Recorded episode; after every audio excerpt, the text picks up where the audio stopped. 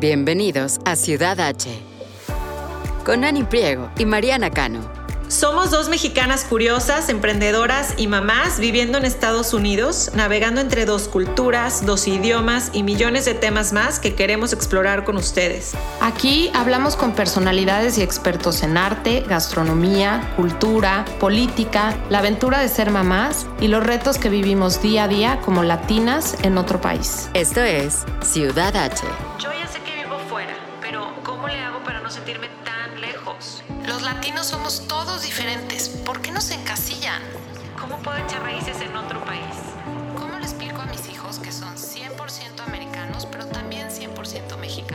Ciudad H es un espacio en donde los hispanos nos unimos para compartir, dialogar Y por qué no, también desahogar todo lo que sentimos al vivir lejos de nuestro país.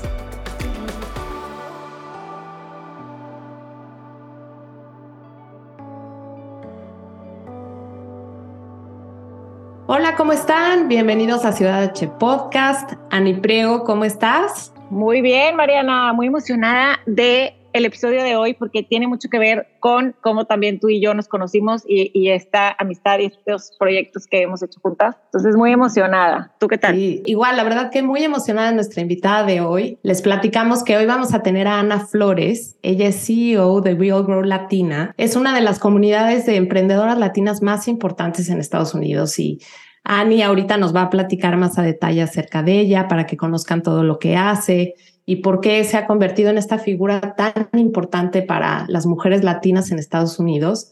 Y yo también más adelante les voy a contar la historia de cómo fue que conocí We All Grow y cómo fue la primera vez que conocí a Ana también y por qué es que estoy tan, tan emocionada de, de poder platicar con ella hoy de tantos temas que, que, que nos encanta platicar aquí en Ciudad H, ¿no, Ani? Sí, totalmente. Y para que la audiencia conozca un poco más de Ana, como bien mencionaste, Mariana, es una de las emprendedores líderes latinas en los Estados Unidos, reconocida por ser la fundadora de Will Grow Latina, la primera y más exitosa comunidad de influenciadoras latinas en el país. Su misión con Will Grow es muy simple, pero necesaria elevar las voces e historias de las mujeres latinas a través del poder de la unión en comunidad.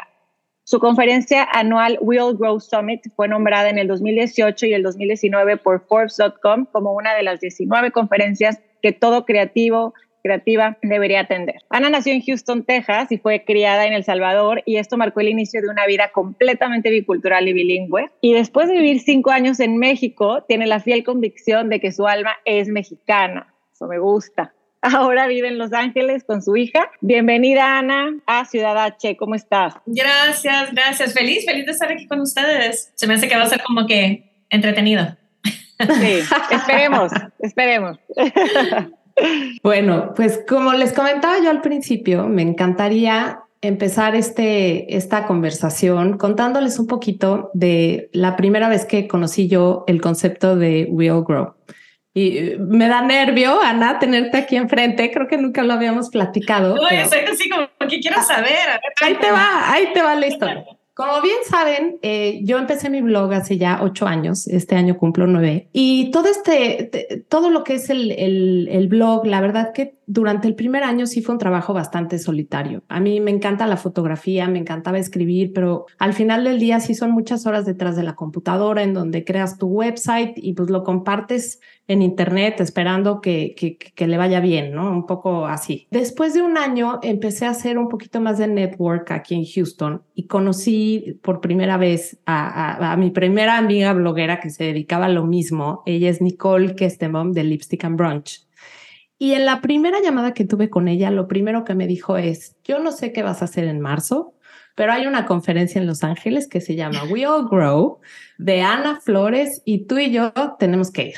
Dije, ok, perfecto. Yo estaba muy emocionada, la verdad, de empezar a conocer a gente que hiciera lo mismo, ¿no? Que, que estábamos haciendo Nicole y yo. No les puedo explicar la emoción que yo sentí cuando llegué a Los Ángeles y me di cuenta que éramos un grupo de mujeres, que no éramos solo mujeres, sino que éramos todas latinas, que no éramos solo mujeres latinas, sino que éramos todas mujeres latinas creando contenido, haciendo exactamente lo mismo que yo quería hacer, con historias súper exitosas, pero lo que más me llamó la atención es que todas queriendo que nuestros negocios fueran unos negocios serios, o sea, hablando de palabras como audiencia, métricas, redes sociales, fotografía de calidad, literatura, muchas haciendo activismo social con sus plataformas. Eh, finanzas. finanzas, exacto. Todas hablando de nuestra identidad, eh, todas agarradas de la mano quejándonos del algoritmo de Instagram, que era lo que todas hablábamos, pero, pero no, no quejándonos al universo, sino quejándonos con los ejecutivos de Instagram que nos había traído Will Grow para poder conversar con ellos. O sea, de verdad hice amigas ahí increíbles. Eh, Ale Graf de Piloncillo y Vanilla, que también vive aquí en Houston, que hasta la fecha, de hecho, a las dos ya las tuvimos aquí en el podcast, ya platicamos con ella. Y bueno, regresé totalmente inspirada, motivada y fue cuando me gané mi primera campaña monetizada con el blog. Entonces, realmente me dio toda esta inspiración para poder seguir. Y luego, varios años después, tuve la oportunidad de volver a ir y fue increíble el ver pues el desarrollo de la misma conferencia de con dos años de diferencia en donde estuvo Yalitza Aparicio como keynote. Y les platico que Ana y todo su equipo de We All Grow tuvieron esta idea de crear una convocatoria en la que tú podías escribirle algo a Yalitza y pues bueno las escogidas iban a pasar al escenario a leerle esto a, a Yalitza no no les puedo explicar mi nervio cuando me enteré que yo era una de esas personas que iba a pasar en vivo, en persona, enfrente de todo el escenario, de toda la conferencia, a leerle esto que, que la verdad era cuando, cuando había ganado todos los premios Roma, estaba muy inspirada, muy motivada de, de pues, ver, hablar de México.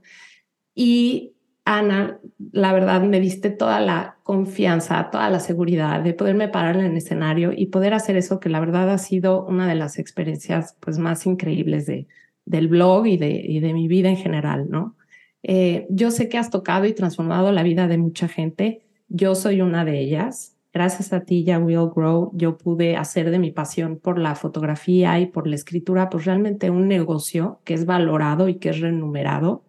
Y pues todo esto gracias a la inspiración de Will Grow. Entonces, por eso estoy muy emocionada que estés aquí con nosotros hoy. Qué belleza, Mariana. Gracias por compartir esa historia. O sea, de verdad que no quiero decir que uno nunca se lo olvida, ¿no? E, es, es, lindo tener el recordatorio porque al final de cuentas lo que nos hace despertarnos cada día y, echarle ganas, porque hay que echarle ganas todos los días, ¿no? Es el recordar el impacto que estamos causando, que a veces es lo más difícil de expresar y que no quiero que nunca se nos, se nos olvide, ¿no? Por eso para nosotros el decir de que algo tan sencillo como unir a las mujeres, el crear espacios donde nos sentimos seguras, el crear espacios donde nos sentimos identificadas, donde nos sentimos inspiradas, puede ser quizás como de las partes más impactantes y motivacionales de nuestra vida, ¿no? O sea, no, no podemos minimizar lo importante que es el tener esa mujer que te dice, oye, tú puedes, ¿no? O que refleja tu experiencia, como, como explicas, el, llegar, a, es, llegar a, a, Long Beach, ¿no? En California en ese momento, hacer ese viaje. Y quiero reconocerte a ti. Al final de cuentas eran 500 mujeres las que estaban ahí, ¿no? Cada una de ustedes tuvo un compromiso consigo misma tuvo un momento en que una voz te decía, dale, o sea, va a estar caro, sí, eh, pero es una inversión en mí. Eh, vas a estar sola, no conoces a nadie, ¿qué vas a ir a hacer? No importa, me voy a parar ahí, voy a hacer lo mejor que puedo, ¿no? Vas a dejar a tu familia, vas a dejar a tus amigos, o sea, todas las excusas que, que esas voces internas que, que, que, están llenas de miedo a veces hasta las personas alrededor nuestras, ¿no? Que, que tú superaste eso y dijiste, no, yo voy a tomar, yo voy a tomar ese riesgo porque me voy a poner a mí primero, ¿no? Y esta, y esta pasión que tengo por lo que estoy haciendo. Entonces, te quiero reconocer a ti y quiero reconocer a cada una de las mujeres que, que toma esas decisiones, ¿no? Porque es una decisión así te puede cambiar la vida. Y al final de cuentas, lo que nosotros hacemos es, es nada más crear ese espacio con un sentimiento de abundancia, ¿no? Con un sentimiento de, de, cariño, de aprecio, de amor por lo que estamos haciendo, con las oportunidades, con el networking, con toda esa parte más técnica, muy intencional. ¿No? Para que ustedes luego aprovechen ese espacio de la mejor manera. Y son las mujeres como tú, como ustedes, que han sabido aprovechar esos espacios. Sí, totalmente. Y sobre todo que te dé la contención y la seguridad de cómo validar lo que estás haciendo. Siento, y sobre todo hace ocho años, cuando empezaba con el blog, creo que el mundo bloguero era como algo que no se entendía bien, las marcas todavía no entendían bien cómo trabajar con nosotros, y nosotras mismas sabíamos bien cómo hacerlo. Y el tener esta claridad en donde te dieran ese, ese enfoque, para mí fue, bueno, es lo que ha hecho que continúe yo haciéndolo, ¿no? Entonces, sí fue una experiencia increíble. Que lo bello de eso también es que ha seguido evolucionando, ¿no? O sea, la última vez que fuiste en el 2019, viste esa evolución porque yo, ya no era nada más acerca de las creadoras de contenido, ¿no? Sino que también ustedes mismas, nosotras mismas, yo empecé como una bloguera, nosotras mismas hemos ido evolucionando a ser emprendedoras y a identificarnos como emprendedoras. Y luego también las mujeres, las mujeres emprendedoras que quizás no crean contenido, pero venden productos, etcétera, al final de cuentas necesitábamos el mismo apoyo, la misma contención, la misma información, los mismos recursos. Y, y así es como seguimos evolucionando We All Grow. Es dónde está la comunidad, para dónde está creciendo la comunidad, dónde están sus necesidades, cómo las escuchamos y cómo podemos crear entonces es seguir creando esos espacios eh, que, les, que, les, que les puedan apoyar y ayudar a seguir creciendo. Claro, y ahorita nos gustaría que nos platiques más de Will Grow, de cómo inicia y más de esta evolución, pero como sabes, en este podcast nos gusta hablar de la biculturalidad. En tu caso, triculturalidad. Y quisiéramos que nos cuentes un poquito para que en la audiencia y y bueno, yo personalmente y Mariana, yo creo que no conoces esta historia, que nos cuentes un poquito, Ana, de cómo vives esta biculturalidad, particularmente en tu casa. Ah, bueno, nací en Houston. ¡Yay, Ciudad H! mi papá sigue viviendo ahí, tengo dos hermanas ahí del lado de mi papá. Eh, familia, mi tía, que es de mis tías más queridas, o sea, tengo, tengo mucha conexión con Houston. Eh, nací ahí porque mis padres, mis padres son salvadoreños y en ese momento mi padre estaba trabajando para, eh, era vicecónsul de El Salvador en, en, Houston. Nazco ahí y ellos se divorcian cuando tengo seis años y mi mamá se regresa a El Salvador. Entonces, cuento esa parte porque obviamente pues ahí fue el marcador de mi parte bicultural. No se acuerdan ninguno ni el otro cómo aprendí inglés, cómo aprendí español pero ya al llegar a regresar a El Salvador, estuve en una escuela americana y todos los veranos venía, veníamos mi hermana, yo soy hermana mayor, pero veníamos las dos a Houston a pasar el verano con mi papá y una que otra Navidad, ¿no? Luego él se casa y el momento que él se casa eh, con una señora que había enviudado, tenía cuatro niños, entonces ya básicamente cada vez que nosotros veníamos a Houston, veníamos a una casa, éramos parte de otra familia que era muy diferente la vida a la que yo tenía en El Salvador, que era bastante privilegiada, y la vida que tenía acá, eh, ya con una familia bien grande, ya tuvieron dos hijos más, cuando veníamos mi hermana y yo éramos ocho. Entonces, así, vamos todos a Astroworld, ya no era un back then. la em, nacionalidad de ella. Mexicana-americana. Eh, Pero lo que, me, lo que quizás no sabrán es que mi papá también era emprendedor. Y lo que él hacía era, él tenía una discoteca latina y fue una de las primeras, creo que fue la primera discoteca latina en Houston. Se llamaba La Esmeralda Nightclub, estaba en Sharpstown. Ok. Eh, sí, sí, entonces crecí con esa música, crecí yendo a la, o sea, no crecí a los 11 años, pasar año nuevo en la discoteca o cosas así, pero muy como que metida en esa cultura latina que era diferente, la cultura latina en, Houston, al venir a, a, a estar inmersa en eso, a lo que era estar en San Salvador, ¿no? En El Salvador. Entonces sí crecí como, como, como teniendo un poco de, de, esa parte bicultural y mantenía mucho el venir acá y ver pues MTV, ver, estar siempre como que muy inmersa en toda la, la programación en inglés, la programación de Estados Unidos. Yo crecí estudié eh, producción de televisión, creo que porque siempre como que esa, los medios siempre llenaron mucho, me informaron mucho. Entonces, hasta tener eso, ¿no? Regresar a El Salvador a las novelas, a tú, no sé qué tanta cosa, programación mexicana, ¿no? Porque en El Salvador pues tenemos mucha programación de Televisa.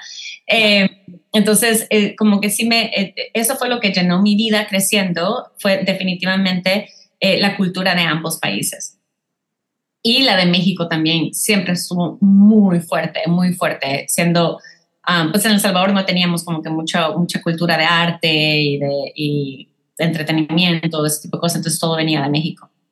Sí, qué interesante cómo los medios eh, a través de de la televisión, te sentías también parte de la música, la cultura. O sea, yo soy niña Flans, Timbiriche. Ah. ¿Qué tal todos los reencuentros que están pasando ahorita, no? Que se juntan Flans y Pandora y que se van a juntar. Es y que que... los reencuentros no me interesan mucho. Ya fue, ¿no? Pero escucha su música. O sea, Escuchaba, sí. claro, claro, y claro, obviamente te recuerda y te transporta a esa época, ¿no?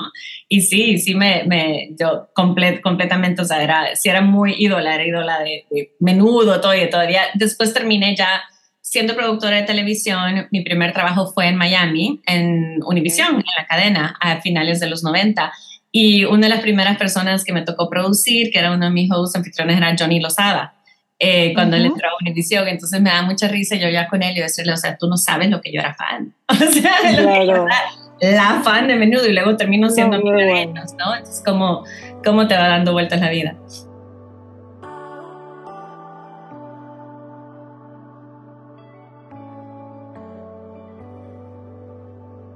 Nos gustaría saber, nos llamó mucho la atención en tu biografía que tras vivir cinco años en México, tú te sentías ya también como mexicana. Y la pregunta que, que queremos hacerte es, ¿cómo vivías tú tu biculturalidad en México, siendo extranjera en México? Si hay algo que, que interesante de eso que no, nunca lo habíamos analizado de esa manera. Mm, qué interesante. Mira, creo que cuando yo me mudé a México fue mucho, realmente fue un llamado de mi alma. No había razón, o sea, ninguna razón racional por la cual yo me tendría que haber estado mudando a México. Yo estaba, había empezado mi carrera en Univision, eh, me estaba yendo muy bien en Miami, vivía ya en South Beach, yo solo, o sea, era amiga de Enrique Iglesias, o sea, como que veías mi vida de fuera y decías, bueno, esta niña la tiene bien. Me voy a México mucho por trabajo, por Univision, y, y cada vez que yo estaba ahí sentía que había algo que me jalaba, que me decía, tú no te vas, tú eres de acá. Y no había, de otra vez, no había razón por la cual. Lo que sí se fue mi, como mi primer eh, salto de, empre- de emprendedora, que en ese, en ese entonces, a lo, esto en el 99, yo ahora tengo 50 años, porque a veces la gente como que dice, no, hablo estas cosas y dice, está bien chiquita o que no. Sí, sí, sí. Entonces tenías en tus 20 A finales de mis 20, era como 28, eh, Ujú. y, y, me, y, y dije, no, o sea, como, eh, le hablé con, mi, con mis jefes de Univision, les dije, no, te- ustedes no tenían, no tenían oficinas de entretenimiento de, en México todavía. Eh, nada más era como de noticias y deportes. Entonces le dije, en vez de estarme mandando a mí todo el tiempo hacer esas entrevistas, etcétera, ¿por qué no mejor me mudo yo para allá? Soy su freelancer, porque yo sabía cuánto le pagábamos a los freelancers y era mejor de lo que ganaba yo. Entonces, mejor soy su freelancer allá y me dijeron, bueno, tendrías que, tendrías que renunciar y te tendríamos que contratar allá como freelancer. Y dije, bueno, perfecto. Al me mudo, nada más teniendo como un apalabrado de parte de Univision y realmente pues empecé a ser yo la creadora de contenido para programas como Despierta América, el Bla Blazo que existían en ese entonces, Sábado Gigante, entonces soy yo como la persona para ellos en México. Y eso me empieza a crecer muy rápido, tengo que contratar gente y todo. Y donde viene la parte de tu pregunta, es que de alguna manera yo lo sentía como que muy fácil, como que llegar a ser emprendedora en un lugar donde no me conocían, donde no soy de ahí. Entonces, en ese sentido sí sentí un shock muy fuerte cultural porque luego, luego sí hubo como que el mexicano y la mexicana que era así como que, eh, eh, eh, tranquilita, ¿no? Entonces, ahí fue mucho para mí como la humildad también de decir, estoy entrando a un país que no es mío, donde sí me siento bienvenida, donde me siento bien, pero sí tengo como que llevármela más tranquila en el, en el sentido de integrarme, ¿no? Y eso, y eso no es sería México, creo que es en cualquier otro país, ¿no? Y no me costó por la parte cultural como sentirlo porque tenía yo tanto y tengo tanto respeto por la cultura mexicana. Yo creo que lo que me pasó la primera vez cuando, de las primeras veces que fui ya como adulta, porque había ido de pequeña, como adulta fue este, el sentí tan claramente las tres culturas, ¿no? Uniéndose la cultura indígena, la cultura moderna mexicana, ¿no? Y la cultura colo- colonial. Y no había sentido eso como vivo, representado en, en, no había viajado tanto, pero obviamente no lo sentía en Estados Unidos, no lo sentía en El Salvador. Y para mí creo que fue algo ahí que, que ver todo este, es, estas culturas conviviendo y al mismo tiempo con, con, el conflicto, pero la belleza de, de, de cada una trae y lo, y, lo, que me estaba nutriendo a mí en ese momento fue lo que me abrió como un mundo de una curiosidad muy impresionante. O sea, quería aprender más, quería saber más, quería saber cuáles son las culturas, ¿no? Que, que hacían México vibrar de esa manera. Entonces, creo que nada más como que agregó un layer más, pero me encanta el spanglish, como que un layer más a quién, a quién soy yo y a lo que quería seguir descubriendo a través de mí. Y como que siempre me fue fácil entender la cultura mexicana como que por encima porque había crecido tanto con los medios mexicanos, ¿no? entonces, en, en, ese sentido, no sé, como que le estoy dando mucha vuelta, pero nunca me habían hecho una pregunta así. Entonces lo estoy como que analizando, pero, pero sí, y la parte de que te puedo decir que me siento mexicana, siempre este, es, es, un llamado del alma, no lo puedo explicar de otra manera. Y es como que siempre que estoy ahí tengo un entendimiento bien profundo, que hasta mis amigos mexicanos me decían, oye, conoces más de México que nosotros, ¿no? Y es como que... Sí, sí. claro.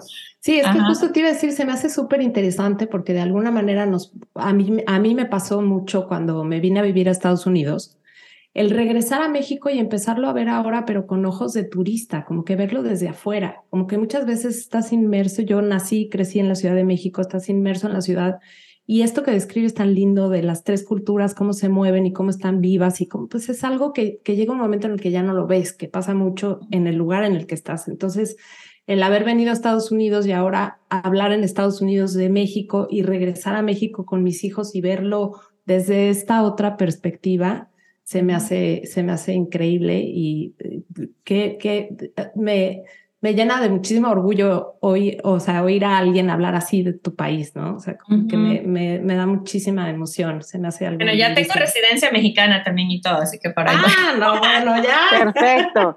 O sea que, le digo, entre, entre más pasaportes, mejor. Keep them Exacto. Y bueno, otro tema que nos encanta también aquí en Ciudad H es el tema de identidad. Yo como que nunca tuve, nunca fue algo que me cuestioné, como que siempre dije, soy mexicana viviendo en Estados Unidos y viviendo en Estados Unidos ahorita y no sé dónde vaya a vivir después, ¿no? Sin embargo, cuando nacieron mis hijos, todo cambió, porque ellos nacieron aquí en Estados Unidos. Me empecé a dar cuenta que ellos podían llegar a tener las dos identidades y, respetarlas y convivir con las dos de la misma manera.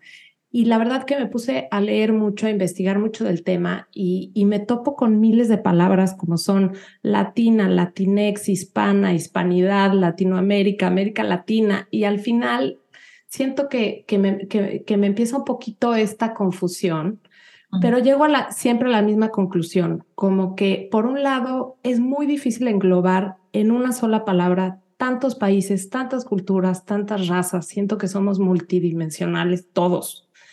Pero por otro lado, en el polo opuesto, hay algo increíble que sucede, que es una magia que sí nos une. Entonces, me encantaría saber tu punto de vista de qué opinas de esta, de esta identidad latina. Bueno, es algo que navegamos casi que a diario, ¿no? Nosotros, y al final de cuentas, nuestra invitación siempre es identifícate como tú quieras, ¿no? Em, te invitamos a identificarte de la manera que, que, te, que, te, que te sientas mejor. Ahora, como medios, como comunidad, es importante tener para nosotros como una palabra que nos identifique, que nos, que nos invite, ¿no? Eh, la latinidad es muy compleja porque así como, obviamente hay muchas cosas, creo que es muy compleja porque hay tantas cosas que nos unen y porque hay tantas cosas que que, todavía como, como distintas comunidades que nos, que nos une por un lado idioma, ¿no? Pero no nos une completamente el idioma porque tenemos que reconocer, y aquí se tienen las partes donde, donde, las partes donde tenemos los conflictos y porque siento que mientras más reconozcamos dónde están los conflictos, más acercamiento vamos a tener a cómo unirnos. Entonces, por decir, cuando decimos em, hispanos, ¿no? El hispano es unirnos como idioma. Entonces, en el momento que haces eso, ya no incluimos a los que hablan portugués en Brasil, ya no incluimos a las cientos de comunidades indígenas que no hablan español y no tienen por qué hablar español, ¿no? Que han protegido su idioma por tanto tiempo. Entonces, estamos, cada vez cuando buscamos esas palabras que nos unen, nos tenemos que dar cuenta a quién estamos excluyendo. Cuando hablamos de latinidad, ¿no? Es Latinoamérica. Lo que nos une es Latinoamérica y el Caribe, ¿no? Pero estamos diciendo Latinoamérica. ¿Dónde está España? Nos une con España o no nos une España el idioma o no. O sea, hay mucha controversia. Como no sé si supieron que los Grammys, los Grammys latinos se quieren ir a España este año. Ah, no, no sabía. Ese es todo un tema, es geografía o es idioma, que es lo que estás comentando tú, y no está definido. No hay algo ahorita no está definido. aprobado por todos. Exacto. Y hay gente que tiene el derecho de poder decir yo me identifico como indígena, aunque sea una indígena de oaxaqueña de México, o aunque sea un indígena maya o Guatemala o lo que sea de, en Perú o de donde sean, tienen, tienen el derecho a identificarse primero como indígena y no querer caer en el rango de latinidad porque han sentido que la latinidad los ha excluido. Entonces, por eso yo creo que al final de cuentas es el respeto, el entendernos el todos, el de que cada quien tiene el derecho de, de buscar lo que le hace sentir mejor en su identidad y de ahí buscar entre nosotras, ¿no? Igual en la manera en que decimos, es un espacio para latinas, pero latinas cada quien en su entidad y respetar eso. Y lo que está difícil es ya cuando hablamos ya más de temas en Estados Unidos como de gobierno, de política, etcétera, de que hay necesidad de encasillar. Pero yo creo que la latinidad también viene a ser parte de lo que está sucediendo en una conversación más global. No sé, ustedes, Ani, tú también tienes hijas. Sí, dos hombres. No queremos ser encasillados. En los tantos lugares donde se encuentran estos encasillamientos, eh, que, que, se tienen que hacer por razones de mercadotecnia, por razones de política, por razones de gobierno, es, es donde se empieza esa complejidad de cómo nos hablamos el uno al, al, al otro. Em, entonces, es, es, como que hay tanto que tiene que ver con este tema que, que, nos podemos ir como por tantas tangentes diferentes, pero al final de cuentas es el respetar la identidad de cada persona, cómo se quiere identificar. Totalmente. Y por eso tanto en este podcast platicamos con gente de todos los ámbitos, o sea, en el arte, en el mundo culinario, en la política, en la porque siempre, como dices, que es tan complejo y al mismo tiempo me, me, preocupo mucho por leer y por estar bien informada para no excluir a nadie, para no ofender a nadie, para no, o sea, tratar de usarlo con el más cuidado posible y al final incluirnos todos, ¿no? Claro, sobre todo lo que me gusta es, es la palabra que dices, incluir, o sea, porque todo mundo puede identificarse, o sea, nadie te va a decir, ay, no eres mexicana, que es todo el tema, porque casi no hablas español soy mexicana porque, ¿no? Entonces es todo el tema que pudiéramos hablar todo el episodio de eso, pero vamos a continuar hablando de, de hijos. Nos encantaría saber cómo vives eh, pues la biculturalidad con, eh, con tu hija, si es un tema que nos gusta, te gustaría compartir. Eh, qué edad tiene y, y si, ha, si, tienes alguna anécdota respecto a este tema que nos puedas contar. Bueno, es, el, me obsesiona el tema. Ahí fue como te, empezó todo. Oye, se te iluminó la cara, Ana. Se te, es que te brillaron los ojitos. Todo. Empezó con Spanglish Baby, que era el blog um, que lancé con una amiga, Roxana Soto, en el 2009 eh, para padres que estamos creando hijos bilingües y biculturales. Entonces, para mí era súper importante. Mi hija ahora tiene 15 años, eh, nació en el 2007, entonces este blog lo lancé al, al, cuando ya tenía dos años y era súper importante porque me di cuenta que viviendo en Los Ángeles, ¿no? que, es, que es un país, un país una, una ciudad donde tenemos creo que todos los idiomas del mundo representados eh, de alguna manera u otra, eh, el inglés siempre iba a ser el idioma mayoritario, ¿no? Y no, mi esposo, mi ex esposo, su papá mexicano, eh, los dos hablamos español como nuestro primer idioma, hablamos español en la casa, pero aún así sabíamos que el inglés iba a ser pues lo que iba a tomar precedencia. No tenemos familia acá, no tenía las abuelas, abuelas, y para mí era muy importante que no fuera a ser la gringuita cuando fuéramos a México y fuéramos a El Salvador. Todavía es, y todavía la molestan los primos. 100%, sí, sí, 100%. pero siempre, aunque hable el español bien y todo, siempre va a ser la prima gringuita, pero, pero que no tuviera, realmente para mí esta visión de que no tuviera una barrera con su oma su abuela en, en, México y con, su, con mi mamá, con su abuela en El Salvador, ¿no? Que, uh -huh. que aunque ellas hablen inglés, no es el idioma del amor.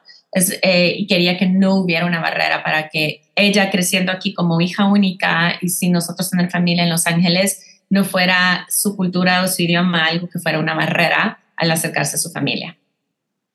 Y, y también quería, yo sabiendo que yo hablo el inglés y el español perfecto, o sea, hablo el spanglish perfecto, la verdad. Eh, pero los dos son no, como que no tengo, no tengo perfecto. No tengo acento en ninguno de los dos, etcétera, y quería que, y sé las puertas que eso me ha abierto, y quería que sí. ella tuviera esa misma oportunidad. Entonces, desde, desde, el principio lo supe, pero no sabía qué tan difícil iba a ser. Y, eh, y fue al darme cuenta lo difícil que iba a ser, en ese entonces no había muchas oportunidades de escuelas bilingües, incluso en California, la gente piensa que quizás hubiera más oportunidad acá, pero creo que California y Texas es donde más difícil era porque había leyes en contra de la educación bilingüe. Em, obviamente leyes racistas, pero, pero pues en lugar. Ahora ya hay un poco más, mucho más de dual immersion schools y todo, pero hacía falta información, había mucha falta de información eh, que hasta estaba llegando a los padres por el lado de los doctores, de los maestros, etcétera, diciéndoles que iba a ser un daño em, enseñarles a los niños otro idioma, no era cierto. Entonces reclutamos expertos y todo y nos dedicamos mucho a ese tema y hasta escribí un libro que se llamaba Bilingual is Better con Roxana. Em, entonces siempre, siempre ha sido un tema y para mí siempre ha sido muy importante viajar pasar mucho tiempo en El Salvador, pasar mucho tiempo en México, era más fácil hacerlo cuando estaba pequeña, obviamente porque se la podía poner en el kinder o en el, en preschool, en una escuelita ya en el verano y pasar todo el verano allá. Em, pero siempre fuimos muy proactivos en hacer eso. Y pues bueno, yo me he rodeado de una comunidad de mujeres latinas y de, de, de, de latinidad completamente acá y la he expuesto a eso siempre, y para ella siempre es lo más importante, pero les digo, anécdota, siempre, obviamente, porque como uno es el papá, la mamá no va a ser lo más cool, ¿no? En ese momento. Entonces era así como que creció viendo el Summit, seguramente Mariana la has visto ahí, todo el mundo la, la conocía porque a ella le fascinaba, entonces siempre le ha encantado, pero nunca se ponía la camiseta de yo soy latina, ¿no? Aunque hablaba el español perfecto y todo. No fue hasta en el 2020 que por la pandemia decidí irnos a Playa del Carmen, que ahí es donde yo viví el último año en México antes de, tener que mudarnos a, Estados Unidos, que fue porque había caído el huracán que destruyó Cancún en el 2005. Entonces, bueno, tengo todavía muchos amigos ahí. Un amigo se iba, nos prestó, nos dijo, vénganse para acá porque estaban las cosas muy mal aquí en Los Ángeles durante esa época. Um, y nos fuimos a pasar casi seis, siete meses a México le transformó todo.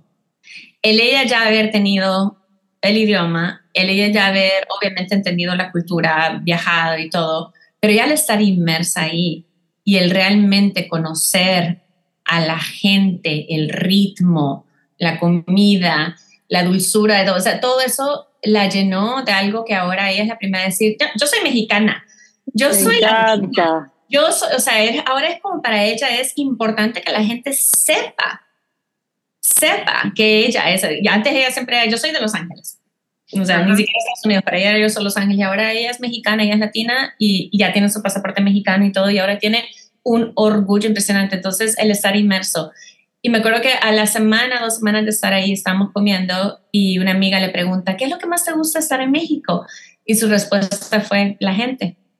Mm. Y para mí eso fue todo. Es que, que, que pudiera entender y ver esa calidez esa calidad de, de, personas que somos, ¿no? No nada más los mexicanos, es que eso, Mariana, creo que lo que decías, eso que nos une, que es muy difícil e intangible de, de explicar cuáles son esos lazos que nos une, pero es, es, es eso que traemos dentro. Pero ella lo sintió, conectó todo eso que tú le habías tratado de enseñar por otras maneras, pero lo tuvo que vivir y experimentar ella.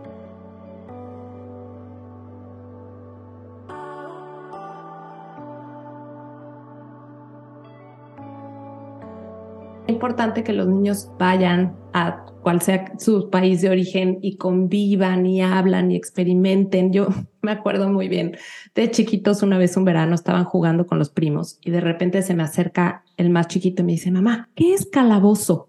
Y yo lloraba de ¿por qué calabozo? Pues es que todos dicen que me van a meter al calabozo y yo no sé qué es calabozo. Y dije, le decía yo a mi esposo, es que esto es perfecto. O sea, es justo lo que estamos buscando, que te metan en los juegos y que, y que, que vivan realmente esta biculturalidad, ¿no? Me encanta, me encanta. Mis hijos, Ana, cuando vamos a, a, Monterrey, México, a diferentes lugares, me dicen, de regreso o así en el aeropuerto, Ana, recuérdame, ¿por qué vivimos aquí?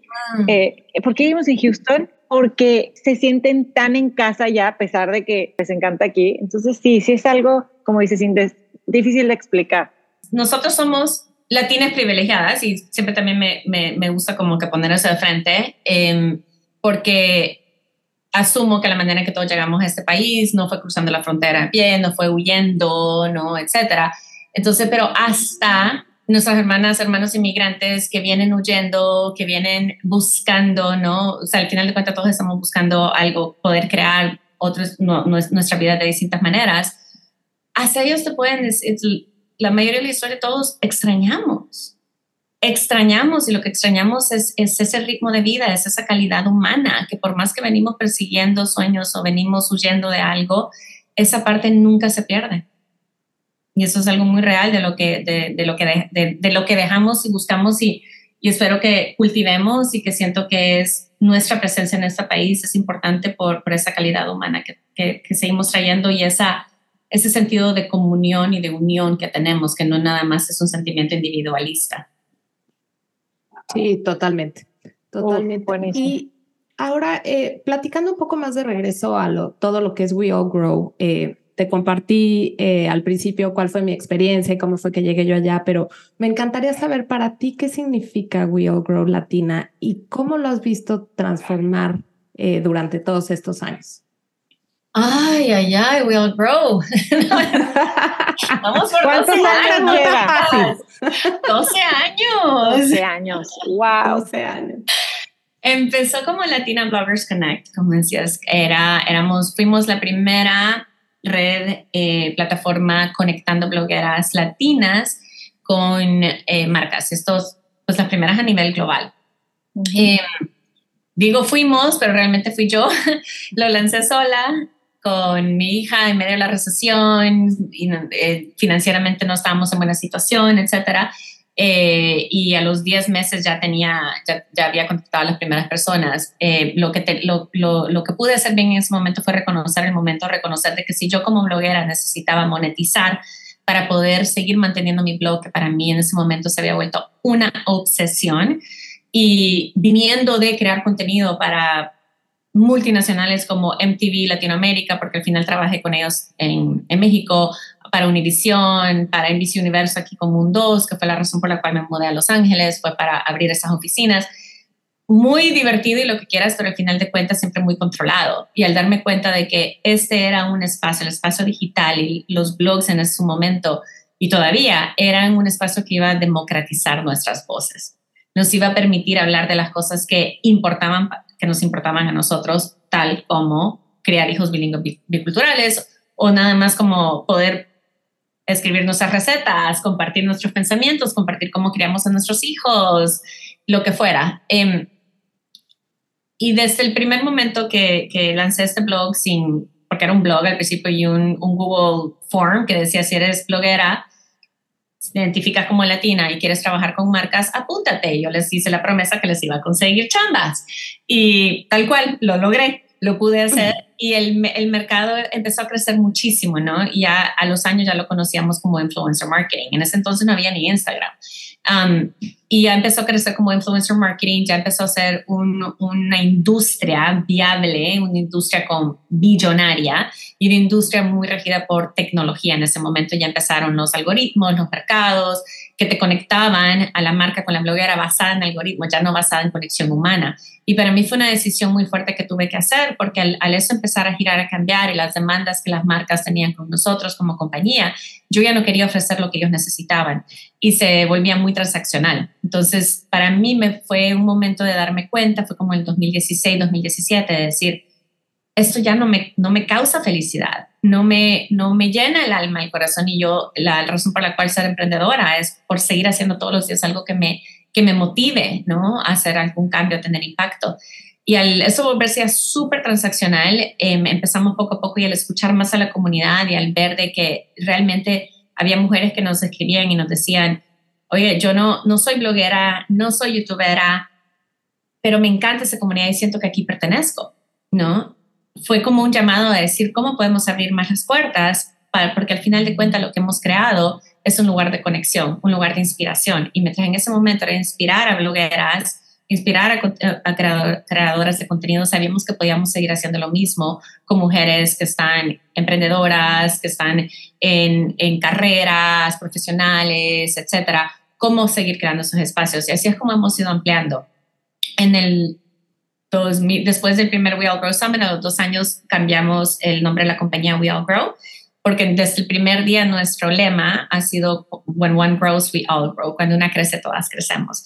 Y, y lo mantenemos, siempre ese es el espíritu em, con el que construimos todo. En este momento somos ya una comunidad en línea de, nos le llamamos amigahood, nuestras amigas, donde podemos conectar, porque realmente quería ya transformarlo. ¿Dónde viene ese espíritu más de, de nuevo? Es lo más simple, ¿no? El estar juntas, el conectar, esos espacios de contención, que me encantó que usaras esa palabra, Mariana, porque eso es lo que es. Entonces, nuestra amigahood, eh, quien quiera se puede unir de gratis, inglés, español, lo que quieras, vas a encontrar un círculo ahí, un grupo con el cual te identificas Um, es más, hay muchas de Houston. Em, vas a poder ver quiénes hay otras mujeres que están cerca de ti, que tengan los mismos intereses que ti, etcétera. Tenemos eh, 22 mil mujeres en este momento. Lo lanzamos en el 2019 y todo es word of mouth. Entonces, nunca hemos hecho eh, publicidad, no, realmente no pagamos por, por marketing ni Facebook ads ni nada. Queremos que la gente que llegue ahí llegue porque realmente una amiga la jaló, la invitó, le trajo o se sintió identificada de una manera u otra para que sea mucho más orgánico y más real. Y te das cuenta, si estás ahí, no hay, no tenemos trolls, o sea, no hay un espíritu negativo, siempre es un espíritu de apoyo. Um, seguimos haciendo nuestras conferencias, se siguen agotando en horas. Um, en horas, oigan. Y con, hágase cuenta Taylor Swift más tienes que estar ahí a las dos horas ya no hay boleto. Qué Bad Bunny ni nada, ¿no? Exacto, nada. exacto. No, pero sí, y, y, y, cada vez creando más espacios donde estamos sintiendo de para dónde es que está yendo la comunidad. Tenemos ahora el Wellness Day que lo lanzamos en 2018 18-2019, que era un espacio cuando empezamos a ver que había muchas más mujeres que nos estaban proponiendo dar cursos de yoga, dar cursos de breathwork, de, de yoni, de cacao ceremony, no sé qué. Dijimos, bueno, o sea, que hay, un, que hay mucho potencial también de mujeres que quieren dedicarse 100% a esto, pero quizás no creen de que ese puede ser un camino que puedan monetizar, pues vamos a darles una plataforma para, para que lo logren. Um, y eso fue en el 2018, lo vamos a traer de nuevo este año. Em, las Founders lanzamos el año pasado, fue de un evento de un día, una locura que nos inventamos, funcionó y lo estamos trayendo de nuevo este año. Y, y nuestra plataforma willgrowlatina.com, que estamos constantemente em, eh, amplificando las voces de, de, latinas, contando sus historias, etcétera, y bueno, nuestro Instagram. Entonces es como nuestro, nuestro ecosistema y, y también, bueno, les invito también a, a, nuestro, nuestro newsletter, nuestro email. Todos los miércoles reciben como un poco de inspiración y, y un poco de, de, enterarse qué es lo que está sucediendo. No nada más de lo, lo, que estamos ofreciendo nosotras, pero todo lo que ofrecemos nosotras viene de a través de otras mujeres latinas que, que quieren el espacio para poder, para poder dar algo de sí. Exacto, y lo que me encanta es que son temas actuales, ¿no? Si vienen los Oscars, está el news, o sea, viene la información de las latinas que van a estar ahí, quiénes están eh, en, las diferentes industrias, ¿sí? Eh, para que ahorita les vamos a dejar en, los, en las notas del episodio todos los links y todo para que vayan y lo chequen y sean parte sí, de, el contenido de Instagram es, es buenísimo, sobre todo en, en, épocas como la pandemia, eh, hicieron cosas padrísimas. Yo siento Ana, que eres definitivamente visionaria, o sea, eh, como que has integrado todo lo que ahorita ya hay de grupitos de wellness, de grupitos de esto, de siento que tú veías esto y decías, sí, eh, experiencia, conexión, ¿no? Eh, equipo, comunidad, todo esto de, de, de, las mujeres latinas como, como, como integrado, pero quisiéramos saber si hay algo también que, que hayas experimentado como para el otro lado como que, que haya sufrido eh, empezando o, actualmente algo de, estereotipos, de racismo, que, que, que, vivas con Will Grow y cómo lo, lo manejan. Mira, lo, lo, que ha sido siempre difícil ha sido la parte del estereotipo de que las mujeres no se apoyan, ¿no? El poder, el, el, poder ser un referente de que sí.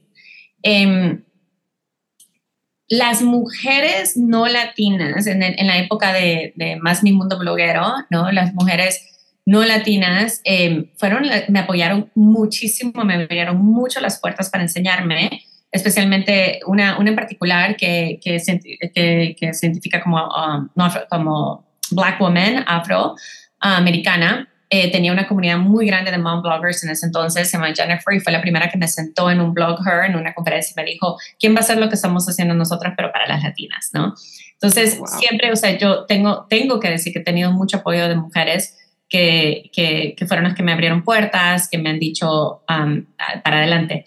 Lamentablemente, sí hubo muchos hombres hispanos, latinos, que me quisieron cerrar las puertas, que hicieron todo lo posible con el poder que tenían de, de, realmente identificarme y querer cerrarme las puertas. Con, y no lo platico mucho, la verdad, y nunca voy a decir nombres, pero sí, pero sí muy, con, con técnicas y estrategias muy, muy eh, feas, o sea, buscar una palabra más, ah, más inteligente, no feas, de, de, de, ir a atacar a mujeres que iban a en mi conferencia, decirles que no iban a ser bienvenidas en sus plataformas, en, you know, en ir detrás de mis clientes, etc. Y se me hace muy triste porque, em, porque hay espacio para todos. Y de verdad para mí ese es, va a ser siempre mi sentimiento de que hay espacio para todos. Y como, como estaba diciendo, Ani, o sea, esa parte de ser visionaria em, quiere decir también de que cuando tú abres puertas detrás de ti, van a seguir muchos que van a seguir abriendo puertas que se van a parecer muchísimo a las tuyas, ¿no? Y a tu espacio. Y para mí no lo veo como competencia, sino que lo veo como que hay momentos en que obviamente te agarra el, ¡ah! pero luego tienes las herramientas y las, y las estrategias y todo para decir, a ver, ¿cuál es realmente la narrativa que quiero crear en esto? Y para mí es el de que quiere decir que nuestro trabajo lo hemos hecho bien, porque quiere decir que si podemos inspirar, que podemos crear, lo hemos hecho bien, que eso, eso, es precisamente lo que queremos, que siga, no podemos ser las únicas. Fuimos las primeras en muchos sentidos, pero no podemos ser las únicas porque lo que se necesita es más de esos espacios y necesitamos, para mí quiere decir de que entonces hay algo que tengo que, que what comes next, ¿no? ¿Cuál es la siguiente visión? Si ya logramos esa parte, si ya hay mucho, muchas otras mujeres haciendo eso, quiere decir que ¿qué viene después? ¿Qué viene después? Y sigamos y, y hay que seguir abriendo ese camino. Pero no te diría que es fácil. Eh, eh, la parte financiera siempre ha sido difícil, lo sigue siendo, no tenemos inversionistas, muy a propósito, no, no, lo hemos querido hacer, pero también porque hace, imagínate, hace 12 años yo intentando ir con un VC a decirle, tengo esta visión de unir a las mujeres latinas. Entonces, no, no había espacio para eso, ¿no? Si de por sí menos, el, es el menos de 2% del dinero de venture capital va a mujeres y va a mujeres latinas, es mucho menos que eso, ¿no? Entonces, no es un mundo en el que yo me que siento que sea el mejor para nuestra compañía, para lo que nosotros ofrecemos, que es muy fluido y prefiero siempre estar escuchando a nuestra comunidad que escuchar a nuestro inversionista. Prefiero que siempre nuestra deuda sea nuestra comunidad. Y creo que ese es, es uno de los retos más grandes, el, el, cómo poder seguir financiándonos mientras somos una compañía for profit, no somos un non for profit, somos un for profit y poder seguir financiándonos de, de una manera que, que sea muy íntegra y que nos permita seguir sirviendo.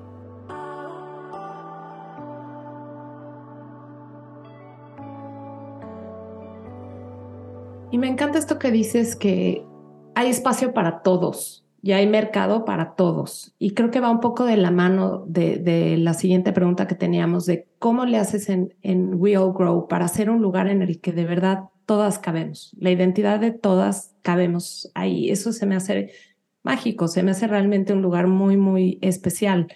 Y oyendo hablar ahorita de eso, me lo confirmas aún más. O sea, y siento que estas personas con las que te topaste, que te ponían trabas y que te ves simplemente gente o sea, insegura, que se siente amenazada por, por el pensar que exactamente el mercado entonces ya lo voy a tener que compartir. Y, Las mujeres unidas siempre van a, eh, pues yo creo que, yo, yo creo que era, era miedo. No sé, nos encantaría también si puedes platicarnos cómo lo manejaste para la audiencia aprender cuando la vida te pone esas trabas, ¿cómo las manejas? Sabes que esto puede ser quizás controversial para algunas, pero yo prefiero a veces ignorar y seguir porque a veces lo que están buscando es confrontación tuya, ¿no?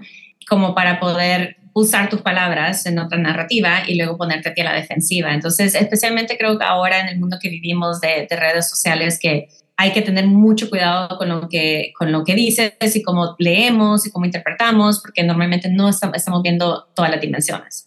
¿no? Entonces, en ese momento yo también decidí más bien seguir haciendo, seguir, seguir viéndolo como motivación cada vez que me querían cerrar la puerta, sabiendo de dónde venía, sabiendo que era mucho de miedo, em, sabiendo que era de despecho, de, de, muchas cosas porque yo no me quise unir.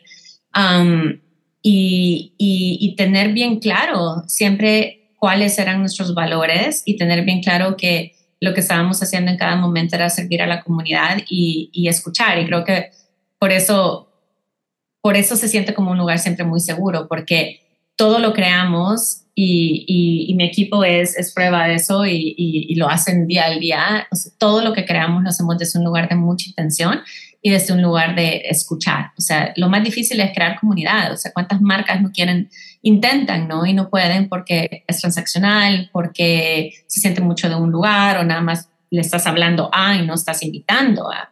Um, y, lo primero para mí siempre en, eh, crear comunidad, lo primero, lo primero, lo primero es escuchar. No hay nada más importante que eso.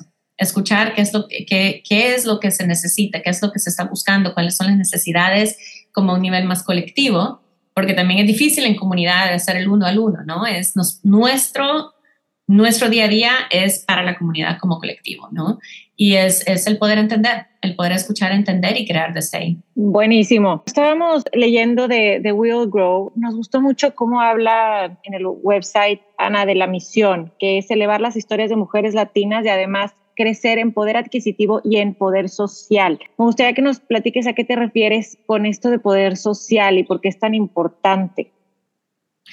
Claro, como, como estabas diciendo, creo hace rato, las mujeres unidas jamás serán vencidas, ¿no? Es, es el, el, poder social, yo creo que también es, es, el irnos abriendo el camino de información y de tener bases sólidas de, mujeres que respetamos, que nos estemos apoyando e informando la una a la otra. Por la parte social también es el, miren, Carol G tiene el disco número uno mundialmente en español a las dos semanas, semana de haberlos lanzado. Bad Bunny, número uno en español. O sea, nosotros somos un poder social muy fuerte, nuestra cultura, nuestra manera de ser, nuestro, o sea, y qué mejor que cada si somos un referente cultural que quizás no ha sido reconocido como tal, ¿no?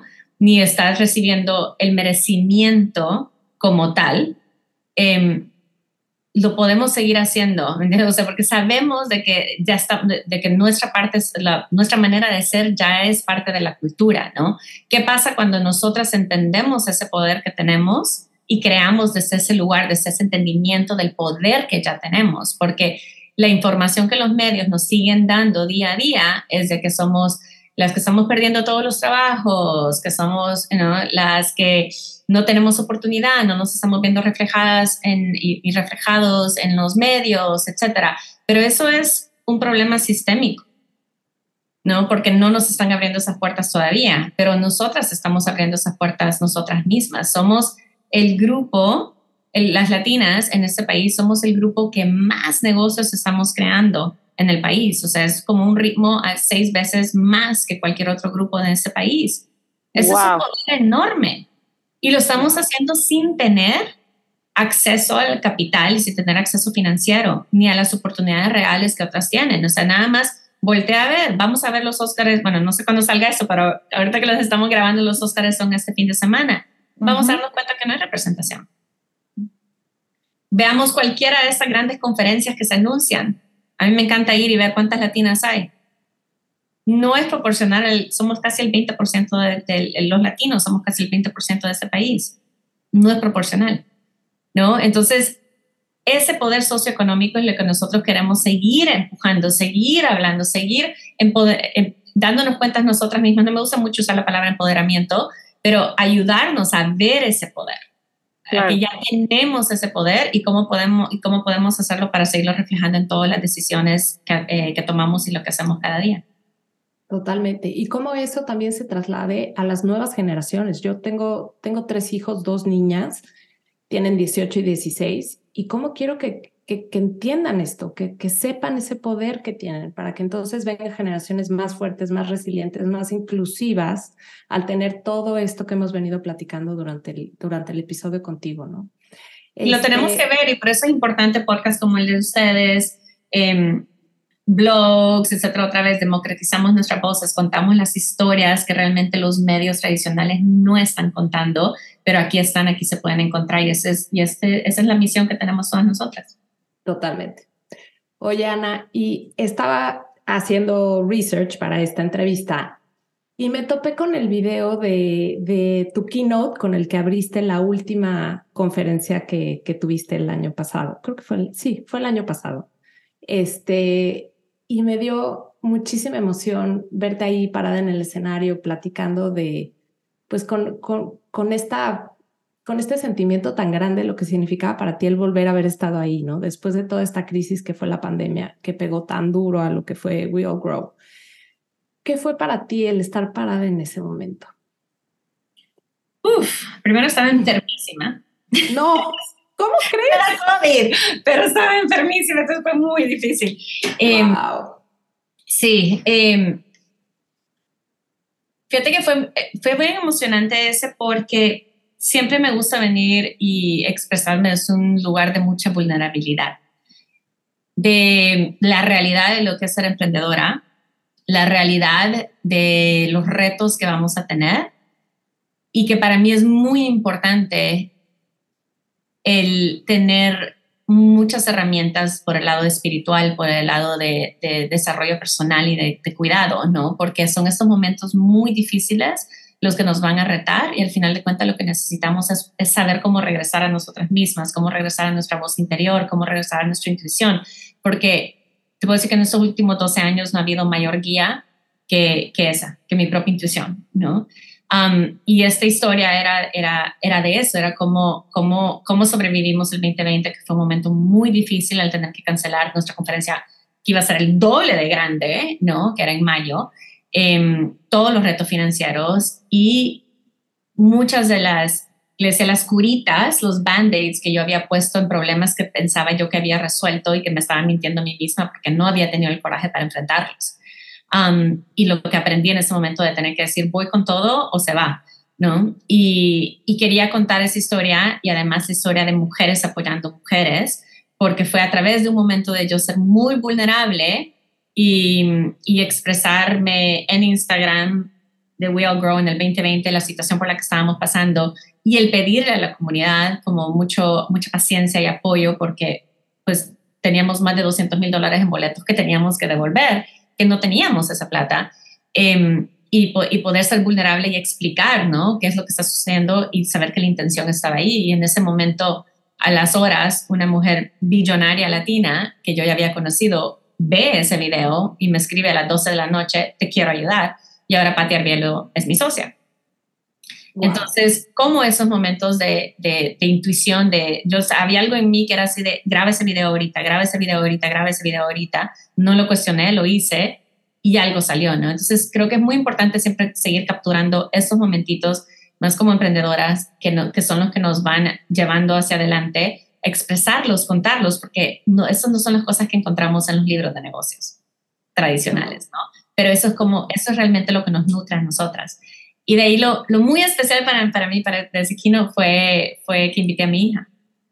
Sí, la vi. Me sentí como tía, así de, ay, yo la vi súper chiquita cuando se escondía detrás del escenario, así viéndote hablar. Y ahora verla ahí parada, muy emocionante. Y la motivación detrás de eso fue de que la intención realmente era, era decirle a todas las que estábamos ahí, porque para nosotros siempre We All Grow ha sido co-creado, ¿no? Con todas. El, el ver que lo que nosotros estamos haciendo juntas ahí, cambiando nuestro destino y creando oportunidades para otras y abriéndole las puertas a, las otras, inspirándonos de esta manera, es inspirando a la nueva generación. Y, mi hija siento que es un muy buen reflejo de lo que ha sido recibir la información y recibir la inspiración de todas nosotras. Y quería que la vieran, esta, ahora niña de 15 años, eh, escucharla, ¿no? Y saber de que ella es quien es, gracias a todas nosotras. Totalmente. Qué bello. Lindísimo.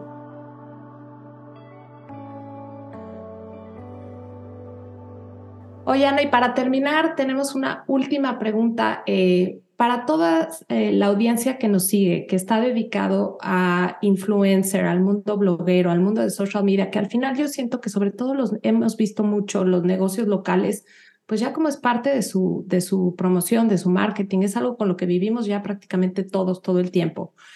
¿Qué consejos nos darías a los que nos dedicamos a, esto hoy, que somos influencers, que queremos conectar y que seguimos en este mundo bloguero?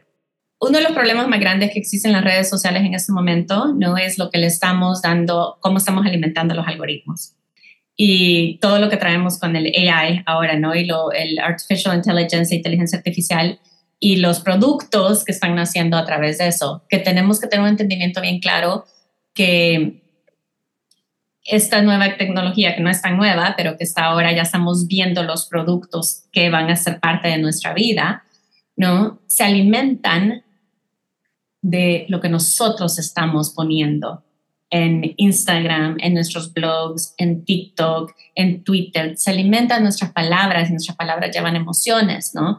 Entonces, casi que traemos una responsabilidad mientras más tiempo pasamos en las redes sociales, el darnos cuenta, tener conciencia de qué conciencia estamos alimentando al, al, al, algoritmo. Entonces, les invito a seguir creando mucho más contenido positivo, a respirar y a pausar antes de hacer un comentario, ¿no? Entender, estamos entendiendo la historia, estamos viendo las dimensiones de esta historia o no.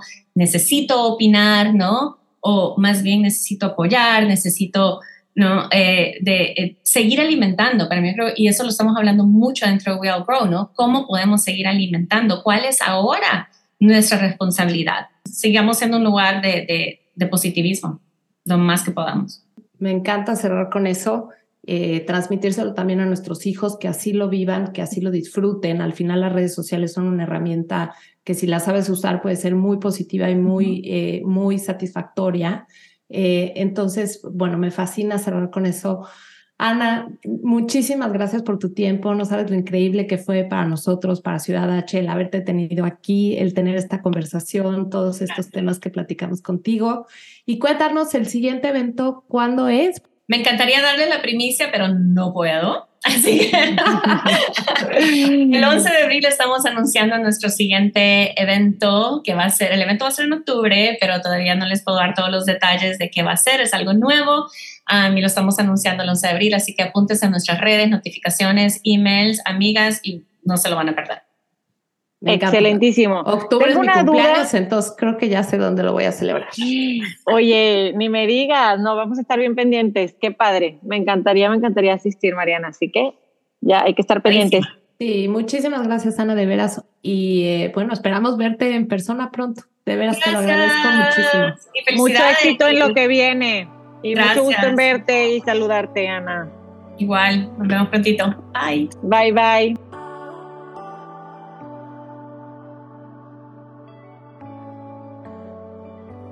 Encantó platicar con Ana. No, ya no le dije que la conocí, se lo dije, pero off the record. En la intro mencioné que era padre para mí verla porque en el evento que hicieron en febrero 2020 de creadoras de contenido en Houston, creo que ahí te conocí, Mariana.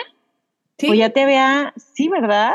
En ahí ese fue. evento nos conocimos porque tú fuiste con, tú fuiste con Alegraf. Ajá. Y ahí, y ahí nos presentó.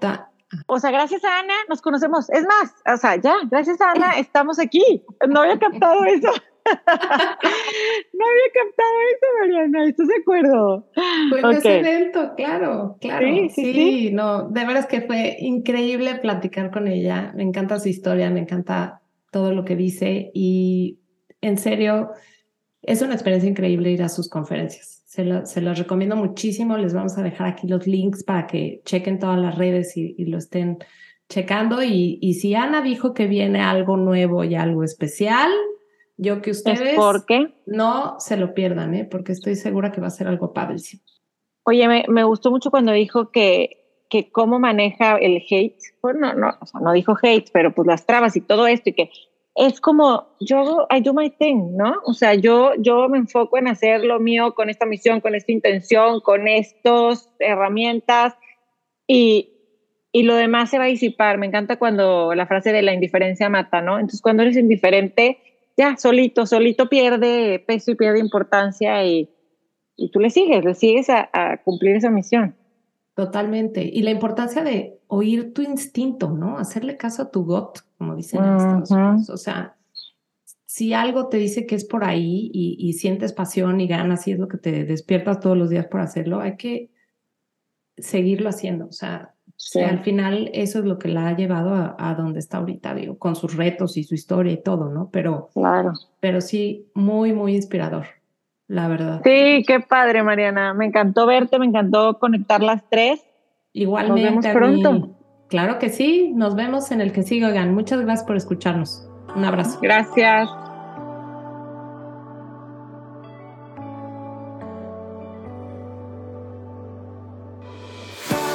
Acuérdense de seguirnos en Instagram, estamos como arroba Ciudad Podcast. A Ani la pueden seguir como Ana-Bit. Yo también estoy en Instagram como yo Mariana Blog. Y si están en Spotify o en cualquier otra plataforma, acuérdense de darnos follow o apretar la campanita para que les notifique cada vez que haya un episodio nuevo. Este podcast llega a más gente gracias a ustedes, así que si les gusta lo que escucharon aquí, compártanlo, suscríbanse y déjenos un review en donde sea que estén escuchándonos.